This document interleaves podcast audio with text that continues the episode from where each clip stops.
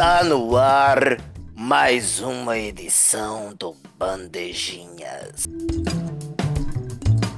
We're playing basketball. We love the basketball. Alô, alô, cadelinhas de Damian Lillard. Eu sou Igor Varejano e começa agora o Bandejinhas, esse podcast de basquete conglomerado, quebra-linhas e eu estou com Rafael Fontes, nosso maravilhoso. É, você é uma cadelinha do Damian Lillard? Boa tarde, Rafa. Eu sou uma cadelinha. Boa tarde, Igor. Boa tarde, universo. Fã de basquete, fã da bola na cesta. Eu sou uma cadelinha do Damian Lillard, também conhecido para os amigos mais próximos como Dame Dollar. Eu sou cadelinha dele dentro de quadro e fora de quadro, também ouço as músicas dele. Fã, confesso, do armador de Portland. Maravilhoso, Rafa. Olha, eu quero dizer aqui que esse podcast de basquete vai ser é, de uma forma diferente, porque eu sou um leigo inacreditável de basquete. Eu só gosto de assistir, acompanho bem por cima, bem superficial. Sou, sou o torcedor médio, né? Sou o, o cara que assiste porque gosta mesmo, não se aprofunda muito. Já o Rafa já tem uma relação mais aprofundada. Eu vou fazer o papel do leigo aqui, Rafa. Eu quero que você me carregue, tudo bem? Eu sempre vou te carregar, meu amigo no quebradinhas, no bandejinhas, em todos os lugares. Espetacular. Vamos. Vamos porque o começo. Hoje, né? Exatamente dia 17 de agosto. É 17 ou 16? Hoje é dia 17 de agosto, segunda-feira, meu amigo. Exato, hoje, segunda-feira, dia 17 de agosto, começam os playoffs da NBA. A gente tá gravando dia 17 e a gente vai falar das séries, né? Os jogos, provavelmente, que vai acontecer que a gente vai lançar o episódio depois dos primeiros jogos das séries ou no horário deles, né? Então a gente vai comentar Sim. um pouco sobre as séries em si, o que a gente espera sobre a série e daí para ficar um pouco mais atemporal, apesar de que também semana que vem já deve ter série acabando dessa daí, né? Mas vamos, vamos, vamos assim. E hoje a gente vai falar dos quatro jogos, das quatro séries que tem jogos hoje, né? Mas eu vou começar com é, Denver e Utah Jazz, até pelo, pelo horário, né? Eu acho que é interessante a gente comentar. É o primeiro jogo, né? Exato, é o primeiro jogo às duas e meia da tarde. E você maravilhosamente montou essa pauta incrível. E a pergunta que você fez aqui pra gente é: será que o Nuggets consegue ir mais longe do que no ano passado, onde não fez valer o mando de quadra, foi eliminado pro Portland, né, Rafa? Foi eliminado para Portland nas semifinais. E o Nuggets, que foi o segundo colocado na conferência da Conferência Oeste no ano passado, fez uma campanha fantástica. O Jokic estava jogando muito, ainda está jogando muito, na verdade. Mas Sofreu para passar do Spurs na primeira rodada, se não me falha a memória, foram sete jogos. E contra o Portland foi eliminado em seis partidas, se não me engano também. Não fez valer o mano de quadra, a esperança era que eles chegassem na final de conferência e não conseguiram. Esse ano eles, eles mantiveram um nível altíssimo de qualidade, terminaram em terceiro, atrás apenas da duplinha sacana de Los Angeles, e enfrentam o Utah Jazz. Assim, o Nuggets precisa mostrar mais maturidade em relação ao que aconteceu ano passado. É, especialmente na série contra Portland, eu e você, Igor, lembramos vividamente daquele jogo de quatro prorrogações em que o Nuggets desperdiçou incontáveis oportunidades de ganhar o jogo naquele dia. E não foi só naquele jogo na série, em outros jogos o Nuggets desperdiçou muitas oportunidades de matar o confronto, acabou sendo eliminado por isso. Então hoje é uma prova para testar um pouco mais da maturidade desse Denver, que vem agora com essa experiência ruim nas costas. Isso sempre é, isso para mim é muito importante a nível de pós-temporada. Você ter um pouquinho mais de experiência, você ter essa dor da eliminação, é algo importante pro Nuggets. Tô muito curioso para ver o que vai acontecer nesse jogo. Pois é, né? O, a gente, você citou a série do ano passado, foi semifinalista de conferência e com jogadores muito relevantes para a liga, né? Você citou o Gobert, citou o Donovan Mitchell. Alguns números dessa temporada do Donovan Mitchell, por exemplo, ele é Sim. o cestinha do time, 24 pontos, E a gente, eu quero puxar esses números para falar exatamente sobre os dois principais jogadores do time, porque em rebotes quem lidera é o Rudy Gobert. Só uma estatística das principais estatísticas aí é liderada por um jogador que não é Donovan Mitchell e Rudy Gobert, que é em assistências, que lidera o John Ingles, mas em roubos de bola o Donovan Mitchell é o líder do time. Então, Rafa, uh, durante a crise do coronavírus aí, a gente teve uma, uma cisão entre Donovan Mitchell e Rudy Gobert, né? O Gobert fez aquele negócio lamentável lá de, de, de passar as mãos no microfone, minimizar a doença. E aí Sim. eles tiveram, tiveram atritos. Você acha que os atritos dessas duas estrelas pode atrapalhar muito? Eu, eu, eu acho que sim. É, tendo em vista que o Donovan Mitchell pegou Covid e muita gente com, é, suspeitou que foi o Gobert que passou. É, também, também começou a sair muito murmurinho de bastidor de que o Gobert quer o Mitchell fora porque o Mitchell prende demais o jogo e o Mitchell quer o Gobert fora porque não quer que o Jazz dê um contrato absurdo para um pivô, tendo em vista que em 2021 o contrato do Gobert acaba. E aí fica esse joguinho assim, esses bastidores. E assim, nenhum do. O, o, acho que a conexão entre os dois não foi muito boa nessa temporada. E. Nessa temporada não, nessa bolha, né? E eu penso que na verdade, o grande protagonista do Jazz nessa bolha em termos de conexão com o Robert, o Gobert, desculpe, foi o Mike Conley, que teve uma recuperação fantástica nessa bolha da, da NBA. Mas, entretanto, não vai participar dessa série, tendo em vista que ele viajou agora para ver o nascimento do filho dele. E como quando ele voltar, ele vai ter que seguir alguns protocolos de isolamento antes de poder voltar a jogar, é provável que o Jazz dispute essa série inteira sem ele. Vai jogar, vai jogar com Jordan Clarkson, então, de... de... Provavelmente o Jordan Clarkson, ou eles vão abrir o O'Neal. Vai ser um. Eu acho que o Utah, Utah vai experimentar com sua escalação titular no, nesse confronto contra a Denver. Vamos ver formações diferentes, de fato. Pois é, você já falou do Mike Conley. É, agora vamos é, falar um pouco também do Denver, porque nessa bolha uh, o Denver teve momentos de instabilidade, né, Rafa? Pelo menos no que eu acompanhei, não foi exatamente o time é, avassalador que era a temporada passada, principalmente, mas é, tem alguns destaques e, por exemplo, o Michael Porter Jr., que entrou no second team da bolha, né? Um jogador aí que não tinha tanto destaque, não era um jogador mais mais discreto aí, Rafa, simplesmente jogando o fino na bolha. Ele pode ser um trunfo para esse time contra os Jazz? Sim, certamente. É, o Michael Porter, que foi escolhido no draft de 2018, é um, foi um jogador que na época era considerado uma das principais, um dos principais promessas do, do ano 2018 para o draft. Muita gente até cogitava ele como número um antes da temporada universitária começar. Só que aí ele teve alguns problemas de lesões, especialmente nas costas e lesões nas costas, especialmente para um jogador de basquete é algo sempre preocupante. Isso destrói muito sua capacidade atlética, dependendo da gravidade. E foram lesões que nunca foram muito esclarecidas e por isso ele acabou caindo no draft.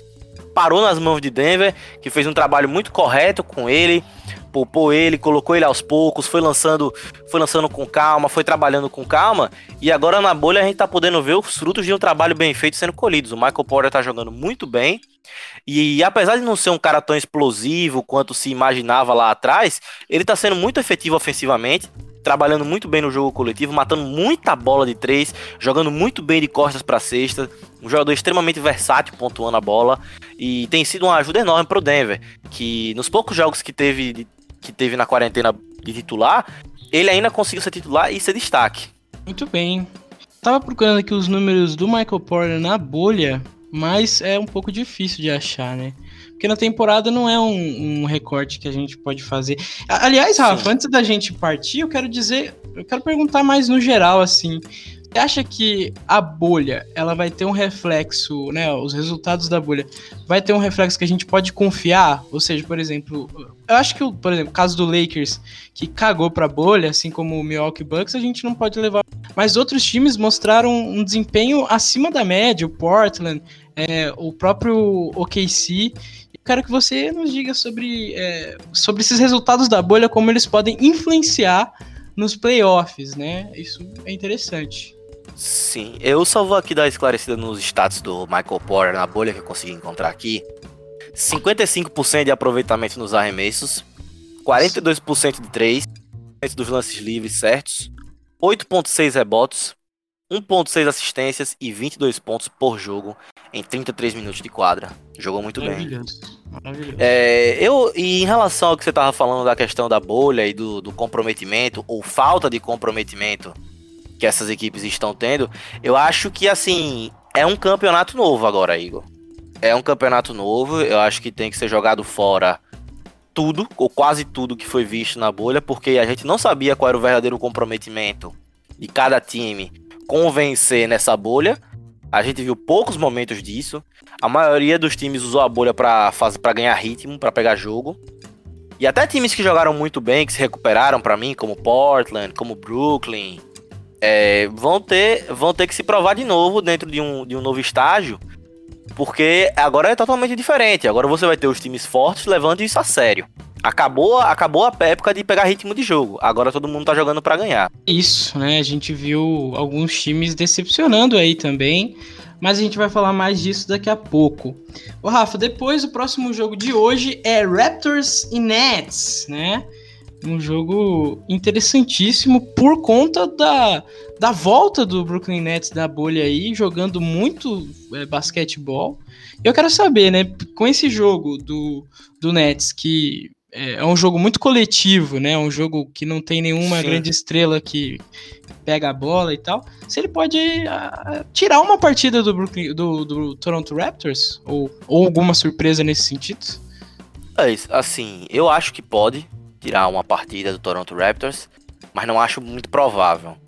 Eu acho que assim, o que o Brooklyn Nets já fez na bolha já é algo de se aplaudir. Tá sem suas principais estrelas, tá, tá sem várias peças-chave do elenco, e mesmo com um time composto de vários operários, de vários jogadores desacreditados, eles ainda conseguiram jogar um basquete interessante e eles ainda conseguiram ganhar seus joguinhos. É, um, é uma, ótima, uma ótima amostragem do treinador interino Jack Vaughn, que foi durante muitos anos assistente de Greg Popovich no San Antonio Spurs e estava como assistente do Kenny Atkinson no Brooklyn Nets, para ver se ele consegue se provar como treinador, né? Porque o Brooklyn estava na procura de um treinador. Então, para ele essa bolha foi uma grande provação e para alguns caras que estavam desacreditados também foi uma grande provação.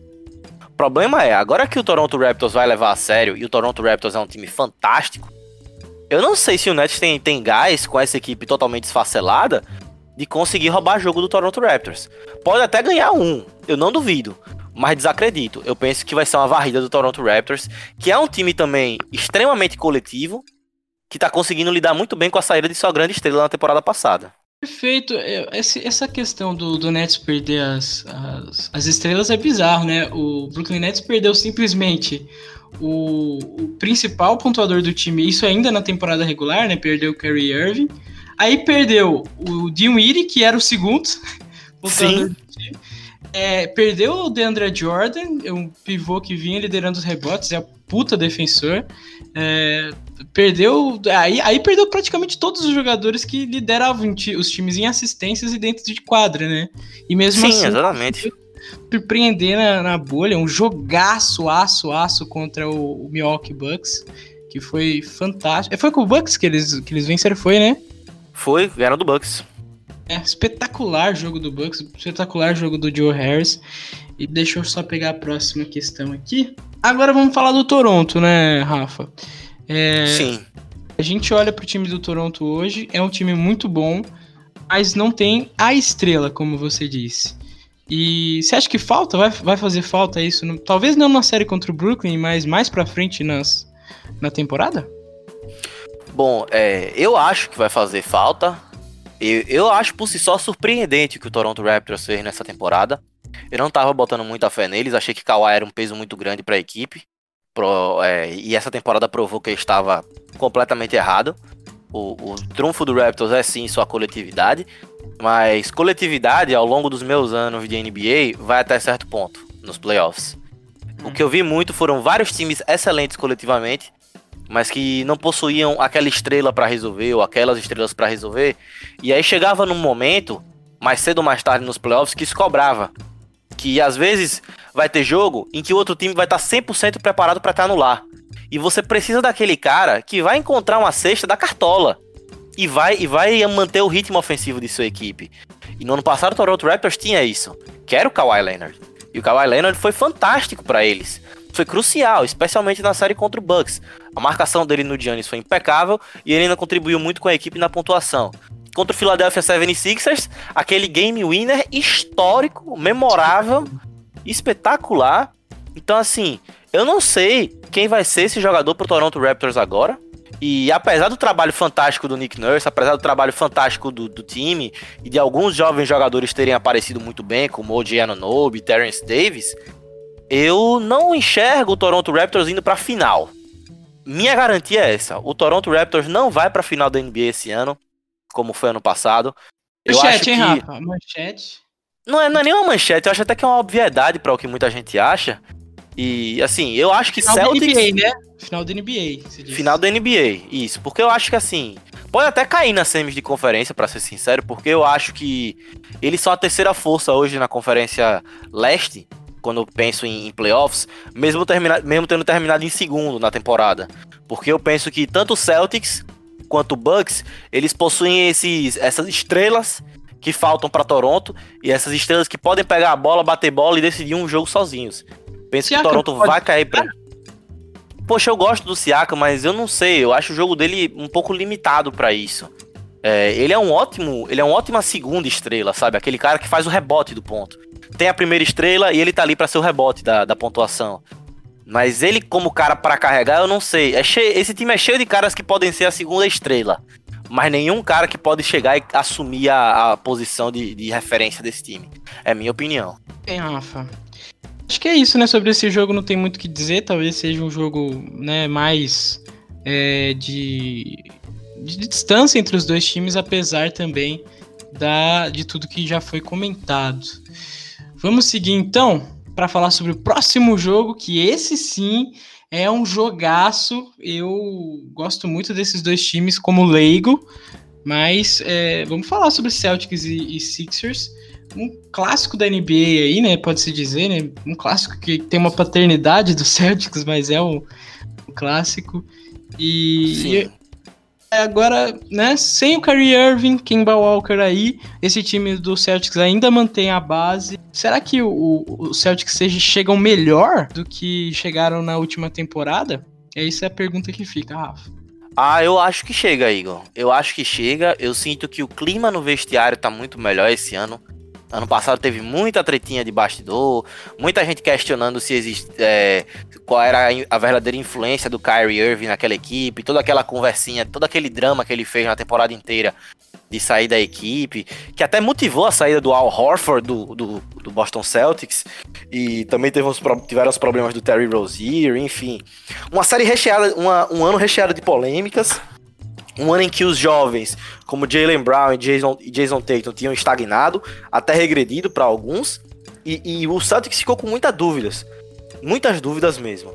É, a questão agora para mim é que, com o Kemba Walker, o ambiente tá muito melhor, o time tá jogando melhor. E a gente tá vendo, e a gente viu também um crescimento muito bom dos jovens. O Jason Tatum virou uma estrela, o Jalen Brown virou uma estrela. É, você tem meninos como Robert Williams, que tá aparecendo muito bem. E alguns coadju... E o Gordon Hayward, que na temporada passada teve dificuldades, ainda estava sentindo um pouco mais o ritmo do jogo, devido àquela lesão grave que ele teve lá atrás. Agora tá jogando bem, agora tá produzindo muito bem e tá sendo um jogador muito importante pro Boston Celtics. É um time agora que vem muito forte, Igor, e tem poder de fogo em todas as frentes. Não, é fantástico isso. E eu tô, tô, olhando aqui as estatísticas do time. Tem três jogadores que marcam mais de 20 pontos por jogo. É uma coisa. É um feito raro. É, é um feito raríssimo. Espetacular mesmo. Jalen Brown, Kemba Walker. É o Jalen Brown com 20.3, 20 o Kemba Walker com 20.4 e o Jason Tatum com 23.4, né? E ainda tem o Gordon Hayward com 17.5 ali. É muito, muito bom, muito bom mesmo Sim. esse time Boston Celtics contra os Sixers. Falando desses Sixers que você que a gente vai falar agora, a gente tem que falar da saída do Ben Simmons, né? A, a lesão dele que acabou é, tirando ele dessa série, tirando ele da temporada. E, e agora? E agora o que sobra para os Sixers? Como esse time vai jogar? Esse time que no começo da temporada é, recebeu muitas atenções porque era um time interessante, né? Se a gente for olhar aí peça por peça, é um, bem legal. mas agora Sim. tá sem sua principal estrela. É, principal estrela não, né? Que tem o Embiid, mas talvez o seu, a sua segunda estrela ou a, a estrela junto com o Embiid. Eu quero que o Rafa nos diga o que esperar desse Philadelphia 76ers. Bom, eu acho que esse time do Philadelphia, ele não pode até que não seja uma, uma decadência muito grande no, no, no quesito ofensivo. Tendo em vista que o encaixe entre Ben Simmons, Al Horford e Joel Embiid era muito confuso. Garrafão ficava muito lotado pro Ben Simmons entrar. O Joel Embiid e o Al Horford eram forçados a arremessar muita bola de três, além do que eles costumam arremessar. Era um encaixe ofensivo confuso, mas defensivamente eles perdem um cara de absurda versatilidade e que pode marcar qualquer um dos Celtics e anular qualquer um dos Celtics. Eu penso que é uma ausência defensiva muito importante e que para um time tão variado em termos ofensivos como é o Boston Celtics, isso vai ser um peso muito importante para a série. Penso até que a série pende, penso, penso que a série pende a favor do Boston Celtics devido a isso. Eu acho que Boston entra como favorito e acho que Boston deve ganhar essa série e avançar para semifinais de conferência. Pois é, né? Agora a questão que, que fica aqui também, que tá na nossa pauta, é a falta de pivô do Boston Celtics e o excesso de pivô do Philadelphia, né? Só para comparar aqui, os dois pivôs com mais jogo do Celtics são Daniel Tais e Enes Kanter. E os dois, e os dois pivôs do, do, do, do Philadelphia 76ers, né? É o Al Horford e, e, jogam juntos, né? O Al Horford e o Embiid. Sim. Mas são dois pivôs, né? Então é, a questão é, Rafa, o que fazer? Como que o, o Celtics vai defender esse garrafão? Bom, é, vai ser, é, é isso para mim que torna o confronto extremamente interessante, sabe? É, o Celtics teve problemas de garrafão, não, nem digo, não digo nem pelo Daniel Tais, mas pelo fato de que o Tais é, um bom, é uma boa peça, mas ele não é um cara para você colocar 30, 35 minutos em quadra. Ele ainda não tem essa cancha toda. Precisa pelo menos de um reserva para tirar minutos significantes dele e conseguir entrar bem. O Robert Williams, garoto que eles têm, que pode atuar de ala pivô ou de pivô, é, tem, tem, pode entrar nessa função, pode até jogar nessa função direitinho. Mas fica aquela incógnita, né? Não, não é exatamente uma garantia de que vai dar tudo certo. O Philadelphia 76ers deve dominar o garrafão. E como eu disse, isso é o que torna o confronto interessante. E isso para mim é o que pode abrir espaço para uma zebra. Se o Philadelphia 76ers começar a tomar conta dos rebotes, o Boston Celtics vai ter muitos problemas nessa série. É, você imaginar que você tem dois reboteiros fantásticos ali, dois jogadores que nossa senhora, Horford e Embiid são punem demais, Rafa. Dependendo do estilo de jogo ali, o garrafão pode ser fantástico. Mas é isso, então. Essa, esse 76ers. Você disse, você já comentou sobre o Hayward, né? Que a gente falou aqui na. na tem também na Sim. nossa pauta, você já citou o Hayward.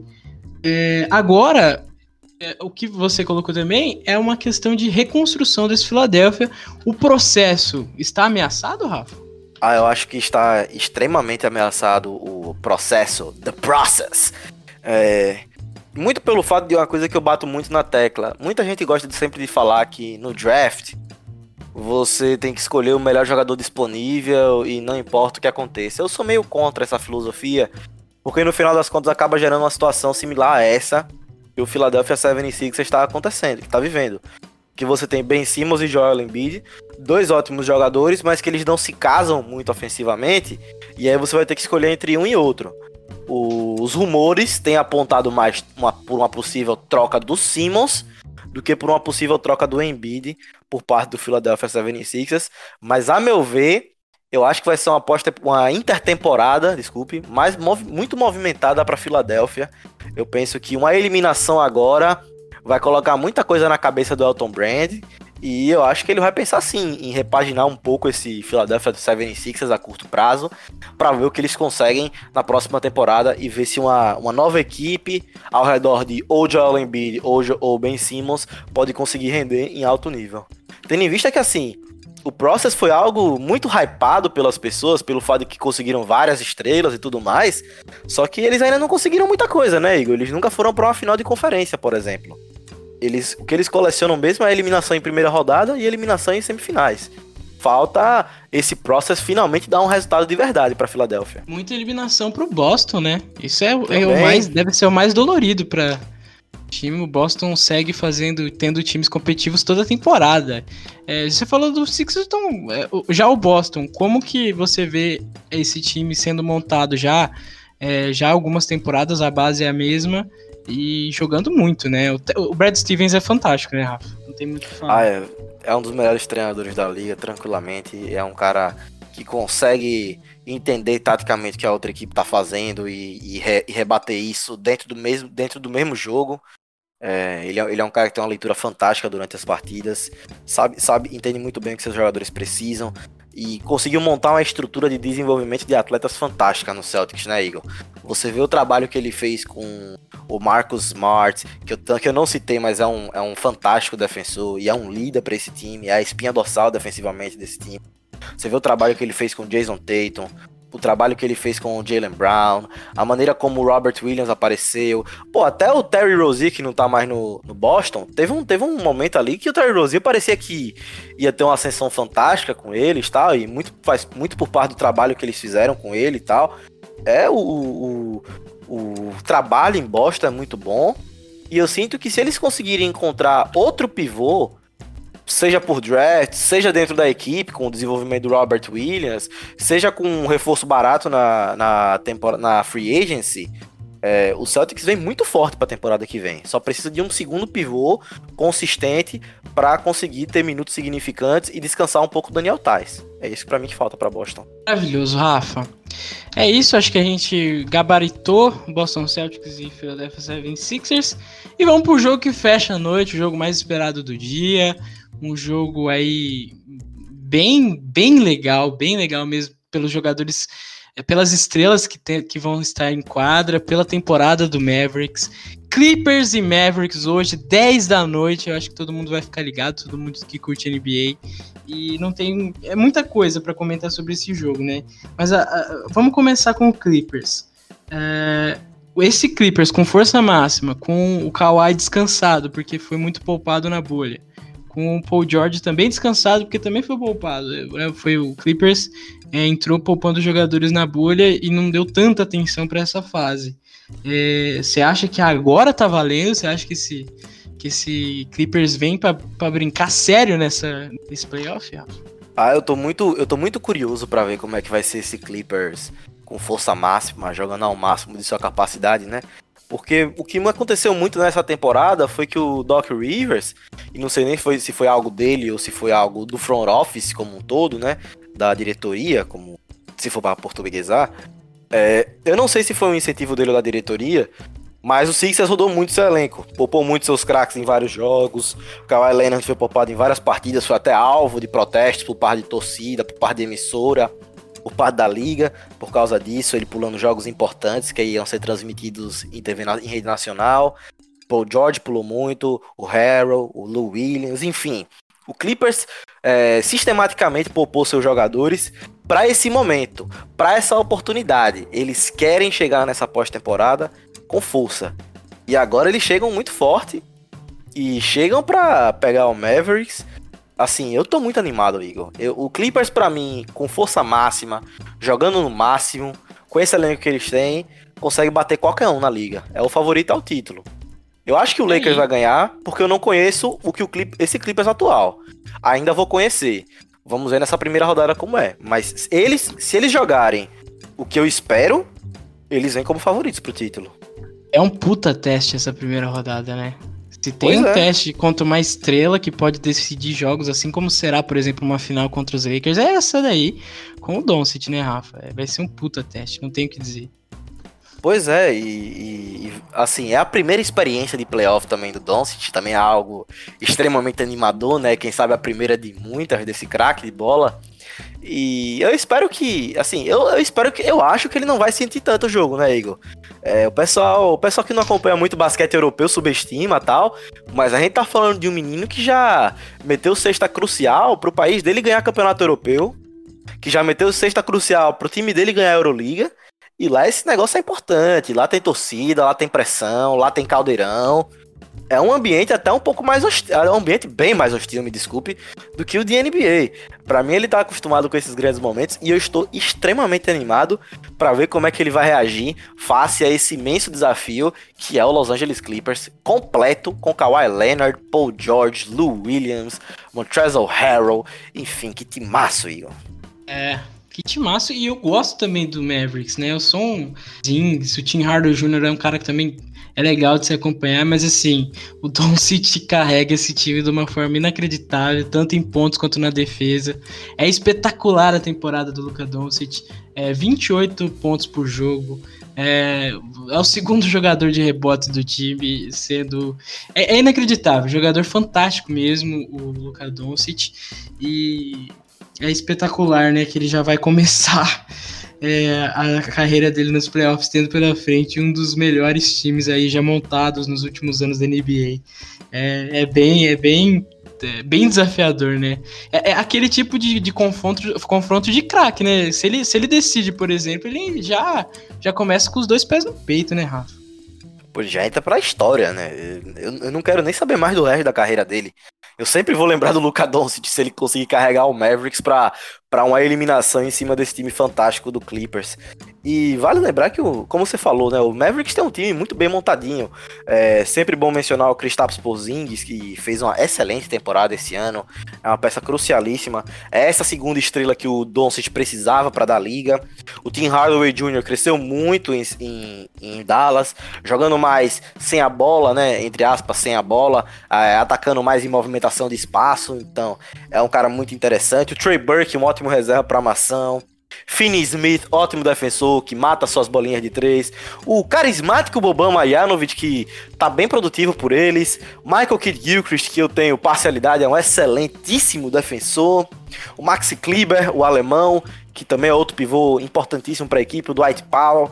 É uma equipe repleta de ótimos coadjuvantes, de caras muito produtivos, que jogam muito bem dentro de suas respectivas funções e também e que tornam o Mavericks um time perigosíssimo. O Clippers tem que levar muito a sério essa, essa série com o Dallas. Vai ser um jogaço, vai ser um jogaço inacreditável, não tenho o que dizer. Rafa, você decidiu aí os prêmios, né? Quero que você me diga qual os prêmios do, do dia é pra gente já começar com uma dinâmica gostosa nesse primeiro Bandejinhas.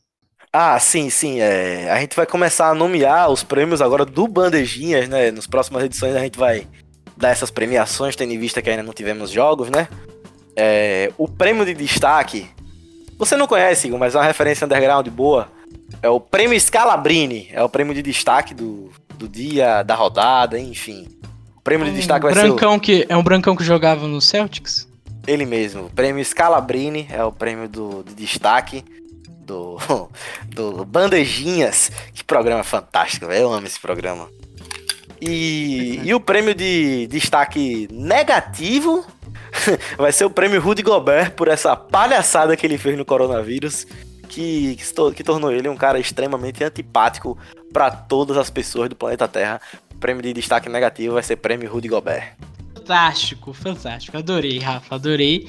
E a gente vai então nos próximos programas distribuir esses prêmios pelas séries é, que vão nos alegrar, né? Dar um pouco de alegria nesse momento assim inacreditável é, do Brasil e do mundo. Mas é isso, Rafa. Ó, vamos para os palpites então das, dos jogos de hoje? Sim, claro. É, palpites para os jogos e para a série, tá, Rafa? Vamos começar então. É, Nuggets e Jazz, me diga o vencedor do jogo e o vencedor da série em quantos jogos? Nuggets vence o jogo e a série. Quantos jogos, Rafa? Sete jogos. Sete jogos? Olha só. A série vai a sete. Espetáculo. É, Raptors e Nets. Raptors vence o jogo e vence a série. Quatro jogos? Quatro jogos. Celtics e 76ers.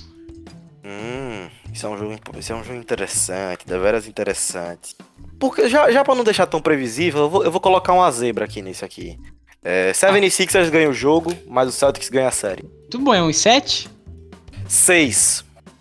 6. 4 a 2 então pro Celtics. Isso. É, Clippers e Mavericks. O Clippers ganha o jogo e ganha a série. É o, o Don City roubam? Rouba três. Vai pra sete jogos essa Ah. série. Ah, que espetáculo. Que espetáculo. Vai ser espetacular se for, Rafa. Se for confirmado, isso que você falou aí vai ser um espetáculo Clippers e Mavericks mesmo. É, é isso, é o que eu então. espero. Rafa, nos deixa uma mensagem pra humanidade aí. O melhor jogador de todos os tempos é Kareem Abdul-Jabbar. Se você discorda disso, você é um otário sem mãe. É isso, obrigado, gente. Eu Espero que tenha gostado do formato. A gente ainda tá testando. Esse é o piloto do Bandejinhas ainda. Né? Ainda comigo e com o Rafa só, mas a gente vai ter muita gente aqui. Provavelmente Pedro Faria, Juan Herbas, Vitor Vilar, é, Ed Alves, que eu já convidei também para participar. Vai ser, vai ser espetacular, Rafa. Vai ser mesmo. Eu tô muito animado pros próximos programas. Fantástico. Então é isso. Obrigado. Beijo no coração de todo mundo e siga o Quebra-Linhas. Valeu!